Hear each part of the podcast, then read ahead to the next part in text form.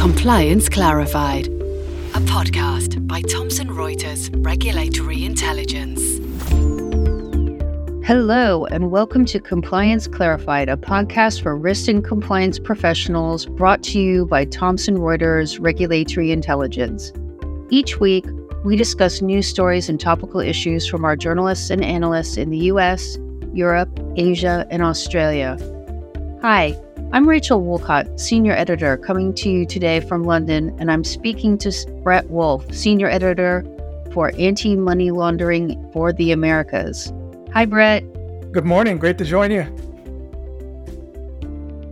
So to kick off the second episode of Season 9, we are going to discuss beneficial ownership registers and the much-anticipated U.S. Treasury Department's Anti-Money Laundering Bureau, the FinCEN Network's guide, aimed at helping small businesses comply with the Beneficial Ownership Reporting Rule coming into force on Jan 1, 2024.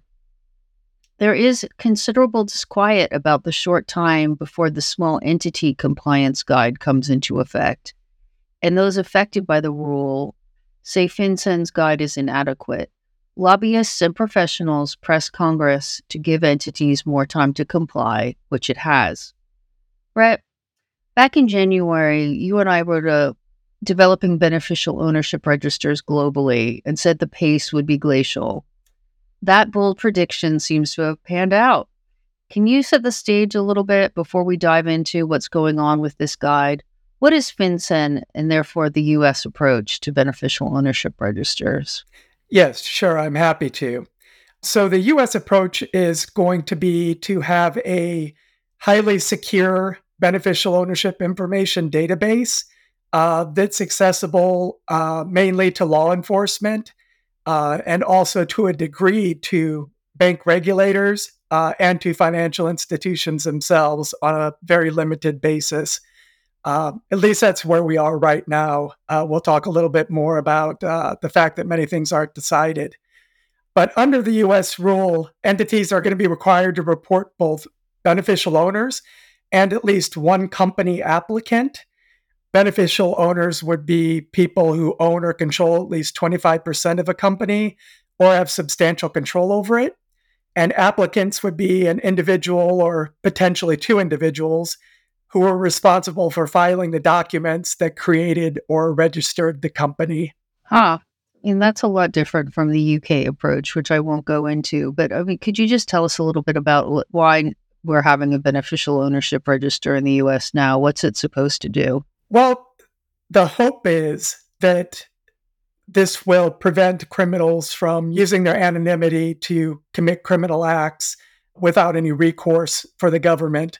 You know, I've been hearing for decades from law enforcement professionals who said, you know, they would work on an investigation and they would move from layer to layer. And ultimately what they would run into was a shell company.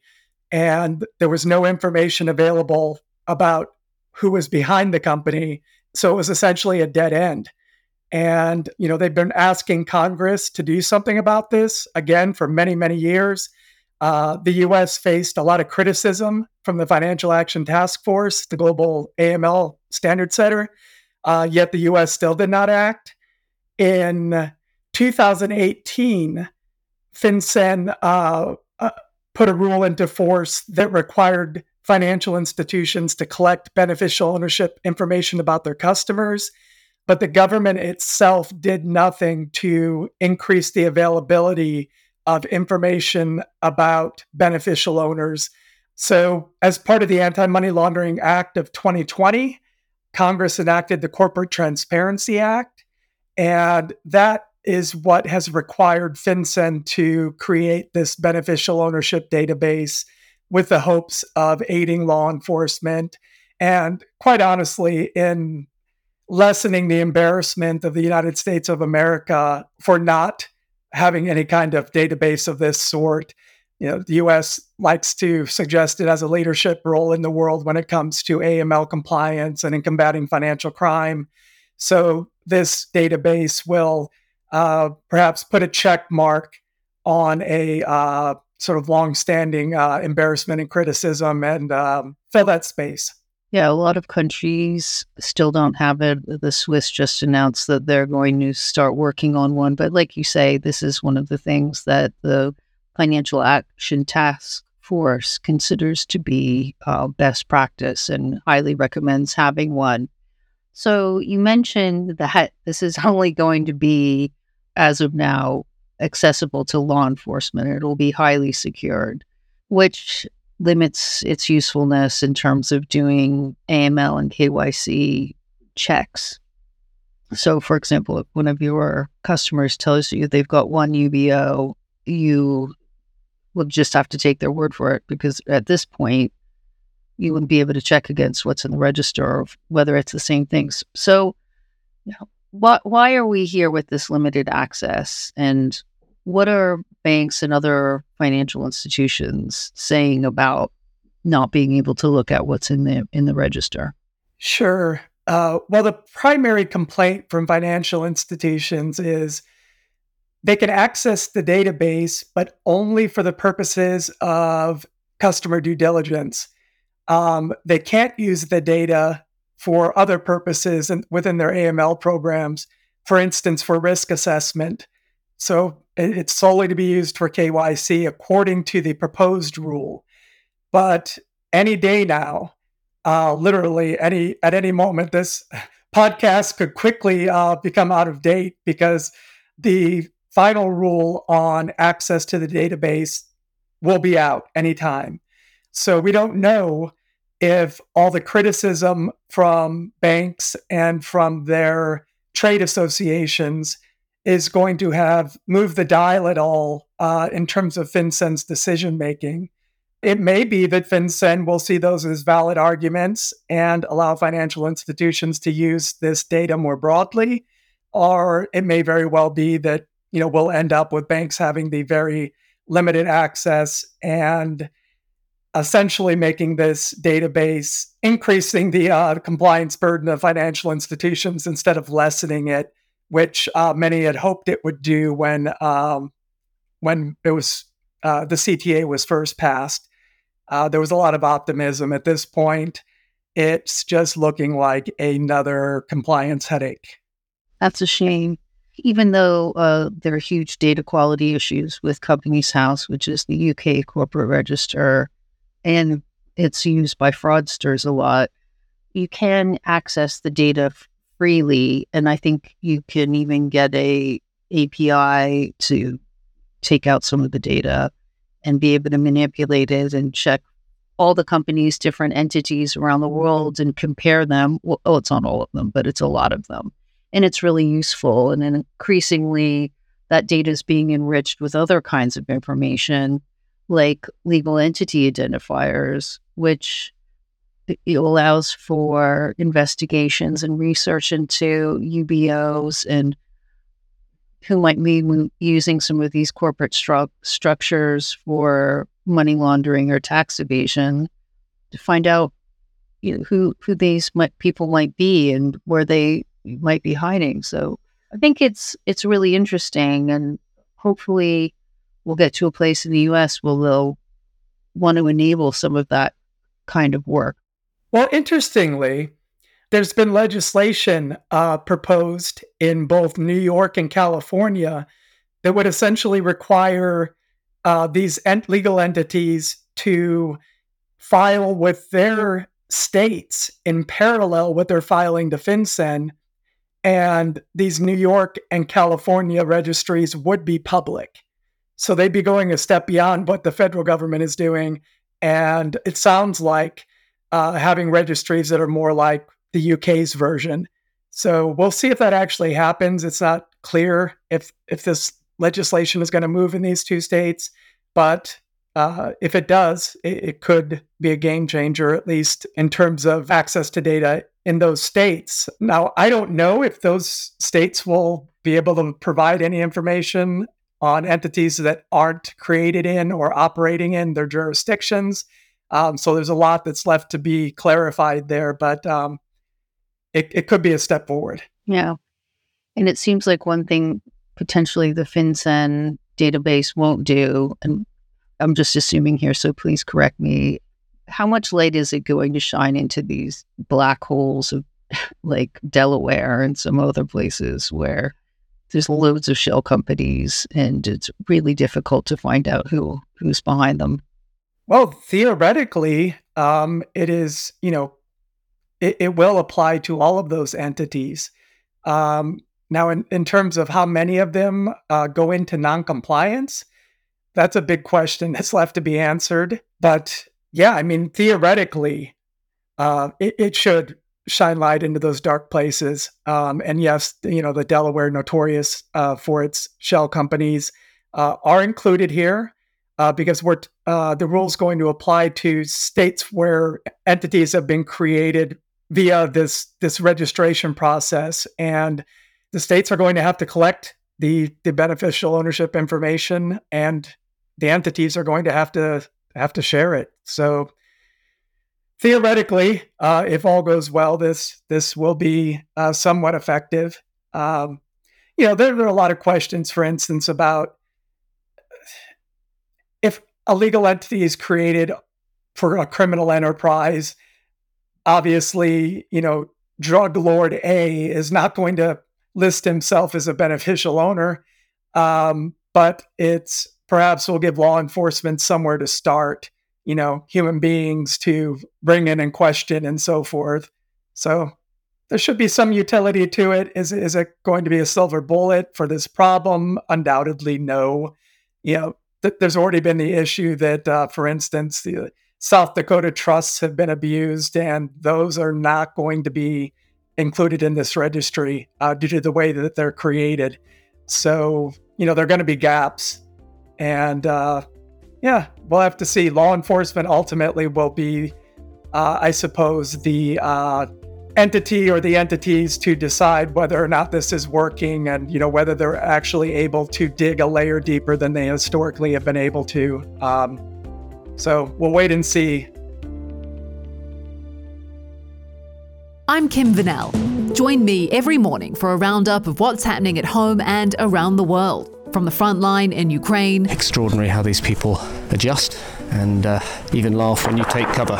To the heart of US politics. When Trump said that he expected to be arrested, it seems like he was trying to get ahead of the story. We bring you everything you need to know in 10 minutes. For your essential daily briefing, follow Reuters World News, wherever you get your podcasts.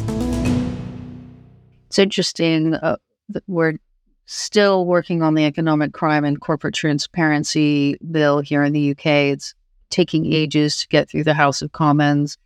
And inexplicably, the government has actually whipped to vote against amendments that would stop people, or if let's say if you were, like you describe, a cutout for a drug lord or for an oligarch, you know, representative, you would have to say who you're, well, the amendment, one of the amendments wanted you to say who you were representing. Of course, that got knocked back. And what might be an interesting point of comparison is the UK, too much fanfare, launched a new database last year for UBOs on foreign-owned property. And I have to say that is been a mixed bag for some of the reasons you mentioned, like the use of trusts and the use of people standing in for the real ultimate beneficial owners. So it seems like you inch closer slowly to transparency, and there's like a huge amount of frustration, and it, you know, abusing these structures makes it so easy for criminals, other bad actors, to set up shell companies and move money around almost uninhibited. And I saw a stat in the paper the other day that something like 100 fake or kind of phony companies are created on Companies House every hour that might be used in fraud or other types of misbehavior.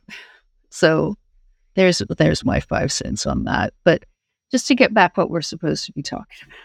You had an article last week that we'll link to in the show notes that suggested that this guide that's just been published by FinCEN, everybody's really upset about it. What's the problem with this guide?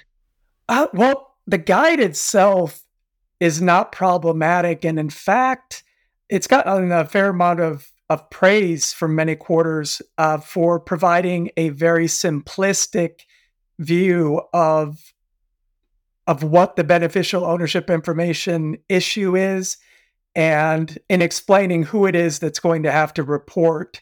So it really spelled it out. They even had some little flow charts to help entities understand if they need to report or not. So it's a great document in and of itself, but the issue is really whether it's going to make it into the hands of small business owners who are trying to understand their obligations, or quite frankly, many of who have no idea that any of this is going on. They don't check FinCEN's website. They more than likely have no idea what FinCEN is.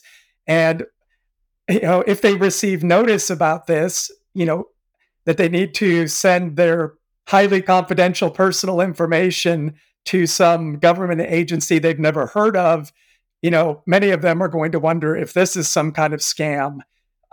So there are a lot of hurdles, in particular, in getting this information to small businesses that don't read compliance news, that don't have regular access to guidance from attorneys or accountants or whoever that might make them aware of this obligation. So that's probably going to be the big challenge.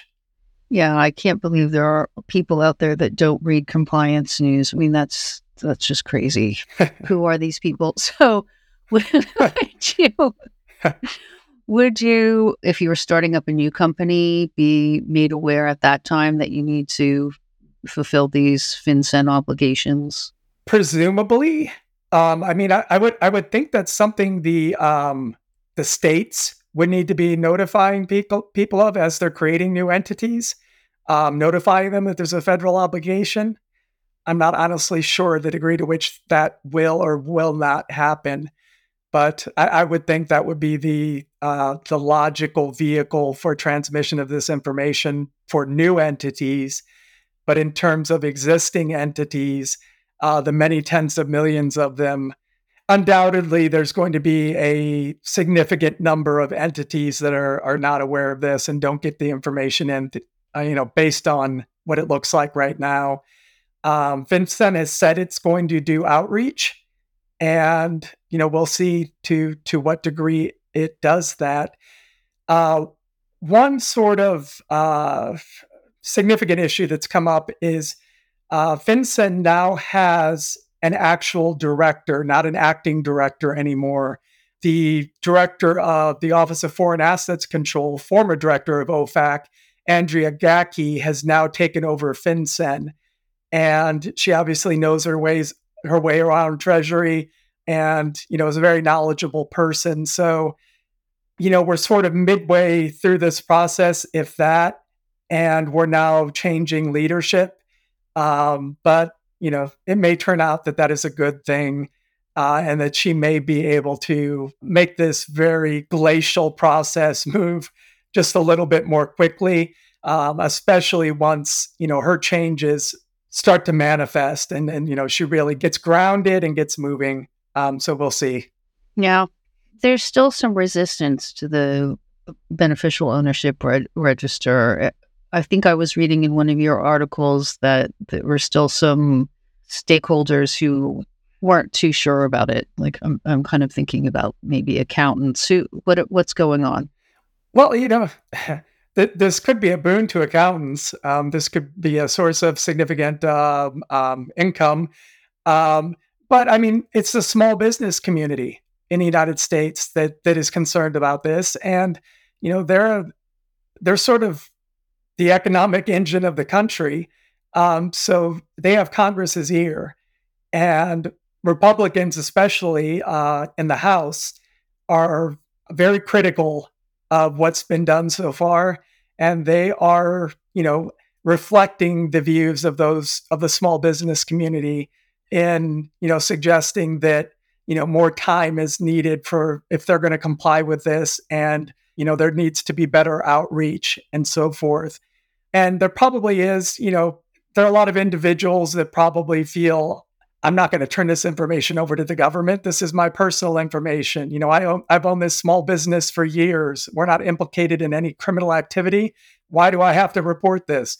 So, there is that kind of resistance, but I think it's, by and large, it's understood that this is moving forward. This is not going to be reversed. This law is in place, and we're taking these tiny, tiny little Poirot-style footsteps forward, penguin footsteps to get this implemented. So resistance is futile, I believe, at this point. Yeah. I can't imagine that this is going to be an onerous compliance task. I mean, everybody in a small business will have this information ready to hand. It's probably just filling in a web form somewhere. Well, FinCEN's not so sure about that. Oh, really? Yes. And the initial form that FinCEN created for beneficial ownership reporting had boxes that allowed entities to say, I don't know, or information not available. And there was a whole lot of backlash about that. So FinCEN has recently issued a new form that requires the boxes to be filled and doesn't allow you to say you don't know. But apparently, if you don't know, there will be a secondary form where entities can explain that they don't know, but why they don't know also. And ultimately, that's going to be considered incomplete until they get that information.